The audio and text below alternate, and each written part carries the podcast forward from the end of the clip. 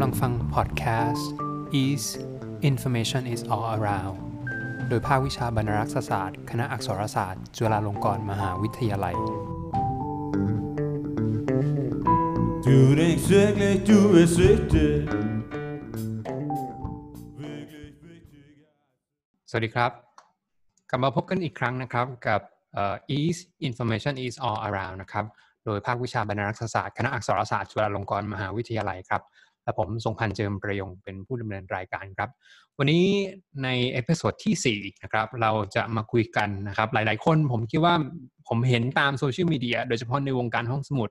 เริ่มมีการตั้งคำถามว่าห้องสมุดปิดเออแล้วเราจะทำอะไรได้บ้าง หรือบางคนบอกว่าปิดแต่พื้นที่แต่ว่ายังมีบริการอยู่นะครับในช่วงสถานการณ์แบบนี้เนี่ยเราเราต้องเเผชิญกับ ความท้าทายในหลายรูปแบบนะครับ วันนี้เราก็เลยเชิญวิทยากรนะครับจากคนใกล้ตัวเช่นเดิมนะครับ มาพูดคุยนะครับ ก็เป็นคนใกล้ตัวมากๆจริง ๆ นะครับ อยู่ออฟฟิศเดียวกันเลยนะฮะผู้ช่วยศาสตราจารย์ Roommate ดด้วยรฮะสมศักดิ์ใช่ฮะผู้ช่วยศาสตราจารย์ดรสมศักดิ์ศรีบริสุทธิ์สกุลครับอาจารย์สวัสดีครับ สวัสดีครับอาจารย์โตครับผมอาจารย์ถามเริ่มต้นตั้งแต่อันแรกเลยครับเอ่อในมุมมองของอาจารย์นะครับเอ่อสถานการณ์แบบนี้โควิด นะครับการแพร่ระบาดของโควิดเนี่ยที่แล้วยิ่งตอนนี้เรามีพระราชกำพระราชบัญญัติเอ่อฉุกเฉินใช่ไหมพระราชกำหนดฉุกเฉินเอ่อสำหรับคนที่ทำงานในห้องสมุด อาจารย์คิดว่าอะไรคือความท้าทายบ้างครับอ่าเพราะถ้าถ้าอาจารย์ถามอย่างนี้เนี่ยความท้าทายก็คือมองในแง่ของของผลกระทบที่ที่เกิดขึ้นนะครับในในในครับสถานการณ์แบบนี้อย่าเร่งด่วน จริง ๆ ถ้าผมจะเท้าความไปก็คืออ่าห้องสมุด อาจจะต้องปรับตัวเองนิดนึง แต่ว่ามันอาจจะเร่งด่วนนะเนาะอาจารย์ผมผมอืมในในในแง่เด็กถ้าถ้าหากบางที่ที่เขาพร้อมบ้างแล้ว เช่นมีมีดิจิทัลมีเดียมี e-resources ทรัพยากรสารสนเทศอิเล็กทรอนิกส์อะไรเงี้ยพร้อมอยู่ก็คิดว่าเขาเขาก็คงจะปรับตัวได้ค่อนข้างที่จะรวดเร็ว แต่สำหรับห้องสมุดที่อาจจะเน้นเรื่องของการให้บริการในแบบที่เป็นสถานที่เนาะอืมแบบที่เป็นเป็น area แบบเนี้ยก็อาจจะต้อง ปรับตัวเองนิดนึง แต่ผมอยากจะให้มองในแง่ที่ว่าสถานการณ์นี้สำหรับห้องสมุดที่เคยครั้งหนึ่งนะ เคยเคยอืมบอกว่า อืมไม่ดึงดูดใจไม่ค่อยอยากจะมาตรงนี้ ผมว่าบางทีสถานการณ์นี้มันอาจจะเป็นตัวเปิดโอกาสให้เอ่อดึงดูดผู้ใช้ได้มากขึ้น โดยที่ไม่ได้ไม่ได้มองในแง่เรื่องของสถานที่การให้บริการเพียงอย่างเดียว ผมในเรื่องเรื่องของการออกแบบหรือความสวยงามอะไรอย่างเงี้ยอาจอาจจะอืมในสถานการณ์นี้อาจจะเปิดโอกาสให้ห้องสมุดที่ มีทรัพยากรพร้อมนะครับอืมแต่ว่าอาจจะไม่สามารถที่จะดึงดูดใจผู้ใช้เดี๋ยวที่เข้ามาใช้บริการได้เนี่ยมีมีโอกาสมากขึ้นในการในการปรับตัวเองครับ น่าสนใจมากครับ ผมผมเห็นด้วยเลยครับ ผมคิดว่าในสถานการณ์หลาย ๆ หลาย ๆ คือไม่ใช่ในสถานการณ์ผมคิดว่าวิธีคิดของห้องสมุดหลาย ๆ แห่ง ยังคิดว่าตัวเองเป็น library as a place อยู่ แต่ว่าในความเป็นจริงแล้วตัว library เองจริง ๆ สามารถมองตัวเองได้ในหลาย ๆ รูปแบบในหลาย ๆ บทบาท ผมคิดว่าอันนี้เป็นเป็นโจทย์หนึ่งที่ที่น่าสนใจสำหรับคนที่เคยคิดว่าตัวเองจะต้องไปแข่งกับร้านกาแฟ หรือต้องไปแข่งกับเอ่อ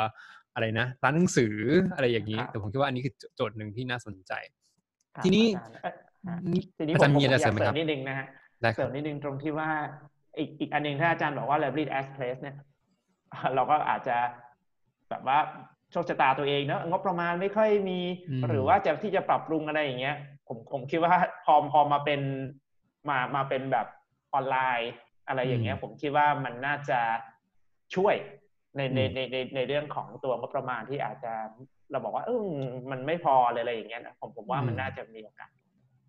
ใช่แต่คือพอพูดอย่างนั้นปุ๊บก็ก็ก็นึกนึกออกได้ว่าเออเดี๋ยวนี้เครื่องมือมัน โดยเฉพาะดิจิตอลนี่มันถูกแทบจะไม่ได้เสียตังค์เลย สิ่งเดียวที่ต้องลงทุนคือแรงกายและแรงใจนั่งทำมากกว่า ใช่ครับ ใช่ใช่อ่าทีนี้มามาถึงเอ่อโพสต์ล่าสุดในเนื่องจากอาจารย์เป็นเจ้าของเพจสยาม Librarianship ด้วยนะครับ แล้วก็โพสต์ล่าสุดผมคิดว่าน่าสนใจมากที่อาจารย์แชร์เรื่องเกี่ยวกับเอ่อมีวิธีการอะไรบ้างเอ่อที่ห้องสมุดจะปรับตัวเองหรือให้บริการในในยุคนี้ ก็เลยคิดว่าอยากจะให้อาจารย์ช่วย ลองแนะแนวทางให้หน่อยว่าเอ่อในในวิธีการในสถานการณ์ปัจจุบันเนี่ยห้องสมุดทำอะไรได้บ้างครับอาจารย์อืมเอาแบบแบบทั่ว ๆ ไปนะ เพราะว่าครับแต่ละห้องสมุดก็จะมีมีมีบริบทหรือว่ามีปัจจัยอะไรต่างๆ ที่แตกต่างกันออกไป มีเงื่อนไขที่แตกต่างกันออกไปนะผผมผมขอมองเป็นสามด้านละกัน ในด้านหนึ่งก็คือชุมชนที่ห้องสมุดให้บริการเนาะอาจจะไม่เจาะจงประเภทของห้องสมุดนะครับ ก็อาจจะคิดว่าเราจะให้บริการชุมชน ผมผมหมายความถึงถึงองค์กรแม่เนาะที่ที่อืมสังกัดอยู่ ว่าว่าว่าเราจะเซิร์ฟตรงนั้นได้ยังไง เช่น อาจจะช่วยแชร์ข้อมูล ที่เป็นข้อข้อมูลข่าวสารที่ถูกต้อง อาจจะช่วยเป็นตัวกลางนะระหว่างผู้ใช้กับกับตัวองค์กรแม่ เช่น อาจจะเป็นมหาวิทยาลัยองค์กรภาครัฐหรือองค์กรเอกชนที่ที่เป็นที่ห้องสมุดสังกัดอยู่อืมนั่นนั่นคือนั่นคือด้านที่หนึ่งนะครับ ส่วนด้านที่สองอะก็คือผู้ใช้ก็อย่างที่ที่เราที่เราสองคนได้กล่าวไปแล้วนะฮะทีนี้มันก็อาจจะเป็นโอกาสดีนะครับ ที่จะทำให้เราเชื่อมต่อเชื่อมโยงกับผู้ใช้ได้มากขึ้นอืมจริง ๆ จริง ๆ นะในในในในในด้านหนึ่งเพราะว่าแทบจะ24/7เนาะครับแล้วก็เพียงแต่ว่าอย่างที่อาจารย์โตว่าแหละครับ เพราะว่าถ้าจะให้มีปฏิสัมพันธ์กับผู้ใช้อยู่บ่อยๆ ก็คงอาจจะต้องมีอะไรที่ที่ เขาเรียกสื่อสารกับผู้ใช้หรือว่าช่วยผู้ใช้ได้ได้มากขึ้นกว่ากว่าการที่แบบว่ารอต้อนรอแปดโมงแล้วเอาสู่จะเปิดทำการได้อย่างเงี้ยอืมก็ก็อืมในแง่ผู้ใช้ก็ก็อีกด้านหนึ่งนะครับ ส่วนในแง่อืมของคนที่ปฏิบัติงานเองอะผมก็คิดว่าไม่แต่ตัวผมเองเนาะการทำงานครับจากที่บ้านก็ทำให้เราลดเวลาของการเดินทางมากขึ้น ผมคิดอืมว่าน่าจะเป็นโอกาสอันดีที่บรรณารักษ์จะได้พัฒนาตัวเองอืมในในในการในการเรียนรู้จาก จากสื่อทั้งหลายในออนไลน์นะครับ คือไม่ได้เพียงแต่ว่าอ๋อบอกผู้ใช้ว่ามีสื่อที่จะเรียนรู้อะไรบ้างทดแทนตอนนี้ตัวบรรณารักษ์เองก็ผมคิดว่าเป็นโอกาสอันดีเลยครับ ที่จะแบบเอ่ออ่านดูฟังหรือแม้แต่ว่าอืมพูดคุยแลกเปลี่ยนกับกับคนอื่นในในในในทางออนไลน์ได้ ครับอืมเห็นเอ่อเห็นประเด็นสุดท้ายนี่ผมผมชอบผมชอบ จริง ๆ แล้ว เออผมบรรณารักษ์จริง ๆ หลายคนคนที่อาจไม่ได้เป็นบรรณารักษ์แล้วมาฟังพอดแคสต์นี้ก็มักจะเพ ราะมักจะชอบพูดเสมอว่า โอ้เป็นบรรณารักษ์นี่โชคดีจังเลย ได้อ่านหนังสือเยอะ แต่แต่ละคนที่เป็นบรรณารักษ์บอกจริงๆแล้วมาลองมาทำดูสิไม่ได้อ่านหนังสือเลยนะครับผมคิดว่าไหนๆก็ไหนๆโอกาสนี้แล้วนะครับ ถ้าบรรณารักษ์ได้ฟังก็อาจจะแบบนี่ไง เวลาของคุณมาแล้ว อยากได้อ่านหนังสืออะไรพัฒนาตัวเองด้านไหน ใช้เวลาตอนนี้ให้เป็นประโยชน์เลย work from home จัดเต็มที่อยากได้อยากรู้เรื่องอะไร อยากจะรู้เรื่องดิจิตอลอยากทำแชทบอทอยากทำอะไรลองทำเลย ผมคิดว่าเวลาน่าจะพอมีอยู่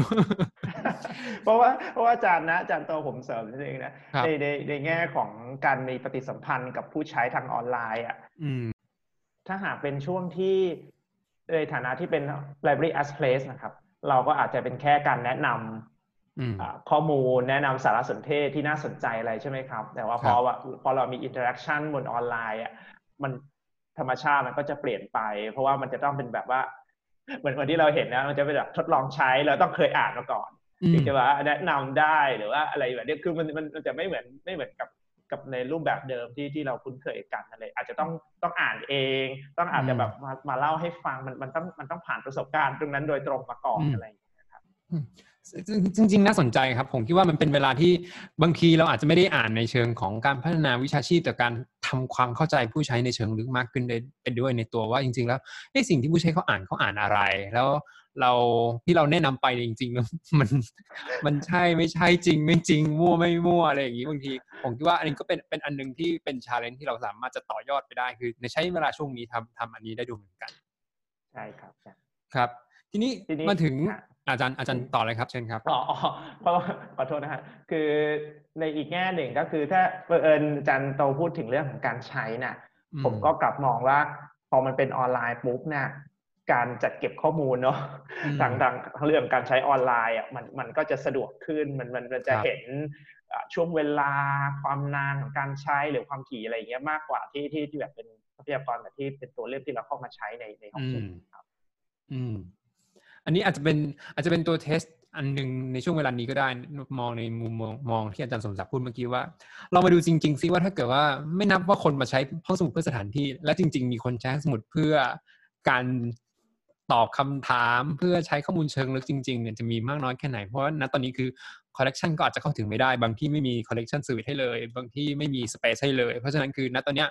สวิตที่เหลืออื่นๆ ในห้องสมุดอะที่ฟังก์ชันอยู่เนี่ยจริง ๆ เราคืออะไร ในฐานะคนที่ทำงานใน profession อย่างนี้ด้วย อืมใช่ครับใช่เอ่อถ้าถ้าอาจารย์เห็นปรากฏการณ์ที่ที่ที่เราเห็นกันบนโลกออนไลน์ณตอนนี้นะอืมอ่าพวก publisher อืมคนที่ดูแลเรื่อง database ทั้งหลายอะอืมเริ่มเปิดให้เปิดให้เขาใช้บริการฟรีใช่ไหมครับ เพื่อทดแทนอืมการการการเข้าตรงนั้นเนี่ยมันผมว่าในในในแง่ลบก็คือก็คือตัดตอนเลยถูกไหมครับ ไม่ต้องไม่ต้องผ่าน ห้องห้องสมุดเลยที่ที่ที่บอกรับแต่แต่ที่เคยบอกรับมา แต่ถ้ามองในแง่บวกนะผมคิดว่าการบอกว่าเปิดให้ใช้อะมันยังขาดขั้นตอนอีกเรื่องของการแนะนำสื่อที่อ่าแนะนำชื่อเรื่องที่ควรที่ควรสนใจหรือที่น่าอืมสนใจตรงนั้น ผมคิดว่าบรรดารักษ์และแทนที่จะมาบ่นว่าว่าว่าหรือตัดพอว่าเอ้ยมันมันมันโดนตัดตอนหรือว่า publisher เข้าไป take over หน้าที่ตรงนั้น แล้วผมคิดว่าความจริงแล้วควรกลับมามองว่าตัวเองควรจะทำอะไรได้ต่างจากนี้ก็คือ ถ้าพูดกันง่ายๆ คือ publisher หรือตัวให้บริการฐานข้อมูลอะเขาให้มาเป็นก้อนๆนะให้มาเป็นกลุ่มก้อนทีนี้ ผมก็คิดว่าบรรดารักษ์เองน่าจะเป็นคนที่มีบทบาทที่สำคัญที่จะมาช่วยคัดเลือก หรือว่าแนะนำอะไรต่างๆ ที่นอกเหนือจากระบบแนะนำอัตโนมัติที่ที่มันเคยเป็นน่าสนใจครับอาจารย์ผมผมคิดว่าผมก็ยัง เอ่อไปพูดหลาย ๆ ที่เหมือนกันผมคิดว่าครับบทบาทแต่ก่อนยิ่งปัจจุบันตอนนี้เราเห็นชัดเจนมากว่า information information มัน overload มันครับท่วมท้นเต็มที่ ยิ่งตอนนี้พอเปิดเสรีปุ๊บแปลว่าเข้าได้มากขึ้น ข้อมูลเยอะมากขึ้นคำถามคือ database แต่ละก้อนที่แชร์มาเนี่ยคืออะไรรู้บ้างไหม มันมีอะไรบ้างอยู่ในนั้น แล้วค้นออกมาแล้วมันจะได้มันจะได้ของดีเนี่ยมันเหมือนจะไปค้นอยู่ในเหมือนกับต้องหาเพชรในตมเลยไหมคือเหมือนแบบ กว่าจะได้สิ่งต้องการหรือแบบว่าเออคือบางทีถ้าคนไม่รู้เนี่ยก็ค้นไปเนี่ยมันเหมือนกับผมมีลูกศิษย์เนี่ยส่งให้ทำการบ้านเนี่ยส่งกลับมาเอ๊ก็ไปค้น database เดียวกัน แต่ทำไมวิธีการมันมันไม่ได้สิ่งที่ต้องการอยากจะได้ ผมคิดว่าอันนี้เป็นลักษณะอย่างหนึ่งคือ ผมคิดว่าทักษะอย่างหนึ่งที่จริง ๆ ห้องสมุดสามารถจะช่วยโปรโมทได้ก็คือเรื่องเกี่ยวกับเนี่ยเอ่อเราจะจัดการ overload ยังไง เราเราจะรู้จัก resource ต่างๆยังไง ซึ่งจริงๆ ตอนนี้ผมคิดว่า อย่างที่บอกพอเราตัดเรื่องการเป็นคอลเลกชันออก แล้วคนวิ่งไปออนไลน์มากขึ้น ประเด็นก็คือในฐานะบทบาทของคนที่เป็นห้องสมุด เราจะทำให้คนทั่วไปที่เป็นผู้ใช้เนี่ยรู้จักใช้ทรัพยากรที่มันมีฟรีเนี่ยอย่างชาญฉลาดอย่างมีประสิทธิภาพ ใช้แรงงานน้อยสุด ใช้เวลาน้อยสุดใช่ครับ แต่ว่าถ้าถ้าหากแบบว่าอยากจะได้ข้อแนะนำทิปอะไรที่น่าสนใจไอเดียอะไรทั้งหลายอะ โฆษณาเลยครับ อย่าลืมฟังอีสมีมีมีสาระทุกทุกทุกทุก episode เลยนะเราจะได้ครับมีมีเก็บไอเดียอะไรทั้งหลายจะมาช่วยในเรื่องของงานบริการห้องสมุดและอื่น ๆด้วยนะครับ ในในหน่วยงานบริการสารสนเทศใช่เราเราก็หวังว่าเอ่อการทำพอดแคสต์ครั้งนี้มันคือคือพยายามจะทำให้ฟังง่ายขึ้น แล้วก็ทำให้คนเข้าใจง่ายขึ้น ผมคิดว่าจริง ๆ ตัวอย่างของการทำพอดแคสต์เราก็คิดว่าห้องสมุดอื่นๆ ก็ทำพอดแคสต์ได้ใช่ครับผมก็คิดว่าอย่างนั้น เพราะว่าจริง ๆเออเราทำเนี่ยเพราะว่า แน่นอนผมที่ผมเอามาเอามาทำกันเนี่ยเพราะเราคิดว่าไหนๆก็จะสอนออนไลน์ แล้วมันก็ต้องทำออกมา ตอนนี้เราทุกคนใช้โปรแกรมในการสื่อสารออนไลน์ interface video conference เป็นแล้ว เพราะฉะนั้นกระเถิบมาอีกขั้นหนึ่งผมคิดว่าห้องสมุดก็สามารถทำได้ เราไม่จำเป็นต้องจัด live event ตลอดเวลา ผมสามารถคิดว่าแล้วคนสมัยนี้ก็เรียนตอนไหนก็ได้ทำพอดแคสต์จริง ๆ ไม่ยากครับ ก็อัดวิดีโออัดเสียงตัวเอง แล้วก็ ก็พูดกันจริงๆถ้าไม่อยากคุยพูดคนเดียวก็เชิญคนอื่นมาพูดได้สองสามคนสี่ห้าคนจะเป็นกลุ่มเป็น conference ผมว่าก็ก็น่าสนใจใช่ครับเป็นสิ่งที่ห้องสมุดสามารถทำได้ ใช่ครับนี่เป็นสิ่งที่ห้องสมุดทำได้เลยอาจารย์เสริมนิดนึงก็คือเรื่องของการฟังอาจารย์จะฟังที่ไหนก็ได้เนาะถ้าผมอืมจะต้องอ่านเนี่ยผมจะต้องถืออุปกรณ์การอ่านเนี่ยตลอดเวลาอยู่ตรงข้างหน้าผมอะแต่ถ้าผมฟังผมก็เปิดแล้วก็ตัวเองอาจจะไม่ไม่ได้อยู่ใกล้กับตัว device มากผมก็ฟังได้อยู่ตลอดใช่ผมว่ามันก็มีประโยชน์มากเลยครับ ใช่ผมคิดว่าพอดแคสต์เป็นช่องหนึ่งที่เอ่อเราไม่จำเป็นต้องให้ความสนใจในเรื่องของไม่ต้อง seek attention ในเชิงการมอง คุณจะรีดผ้าซักผ้าทำกับข้าว ถูบ้าน ก็สามารถจะฟังได้ ผมคิดว่า อันนี้เป็นอันหนึงเพียงแต่ว่า แต่ถ้าเกิดเป็นสอนอะไรที่มันแบบเทคนิคอลจำเป็นจะต้องมีหน้าจอแล้วก็ชี้นั่นชี้นี่ อันนี้ก็จะเป็นอีกประมาณหนึ่งที่เราก็ต้องมานั่งดูว่าในวิธีการในการ deliver มันจะใช้ยังไงให้เหมาะสม ใช่ครับเพราะตัวตัวผู้ปฏิบัติงานเองหรือว่าบรรณารักษ์เองก็เพียงแต่ว่าฟังเราสองคนสนทนาก็อาจจะเกิดไอเดียอะไรต่างๆ แต่ว่าตอนที่คิดที่จะทำจริง ๆ มันก็มีทางเลือกมีอือมอปชันที่หลากหลายก็ก็เอาที่เหมาะสมกับกับในในกับลูกค้าของท่านกับผู้ใช้ของท่านเองเลยนะ ครับครับ อาจารย์ถามคำถามสุดท้ายก่อนครับปิดเอ่อ episode นี้ อาจารย์มองว่าสำหรับคนที่ทำงานในห้องสมุดในเมืองไทย ขออนุญาตครับลง specific นิดนึง อาจารย์คิดว่าความท้าทายของคนที่ทำงานในห้องสมุดในเมืองไทยเลยนะโดยเฉพาะในบริบทของไทยเนี่ยเอ่อคืออะไรในในในยุคนี้นะครับ โดยเฉพาะเรื่องของการปรับตัวการพัฒนาตัวเองเอ่อในบริบทเนี้ยมันสถานการณ์ปัจจุบัน เฉพาะของไทยอาจารย์คิดว่ามันคืออะไร ผมขอมองเป็นภาพใหญ่แล้วกันนะ เพราะว่าถ้าถ้าถ้าหากว่าเราบอกทุกคนก็บอกว่า work from home ตัวของการประเมินว่าเราทำงานได้มีประสิทธิภาพหรือเปล่าและบริการที่เรานำส่งนี่มีคุณภาพหรือไม่อะผมคิดว่าบางครั้งเราจะต้องคิดที่จะนะก้าวพ้นออกไปจากการ การการประเมินบริการหรือว่าการการมองคุณภาพบริการในสถานที่เป็น library as place แบบแบบแบบเดิม คือก็ต้องมาดูเรื่องของการประเมินคุณภาพ การประเมินผลการปฏิบัติงานอะไรต่างๆ ในในเชิงที่เป็นออนไลน์มากขึ้น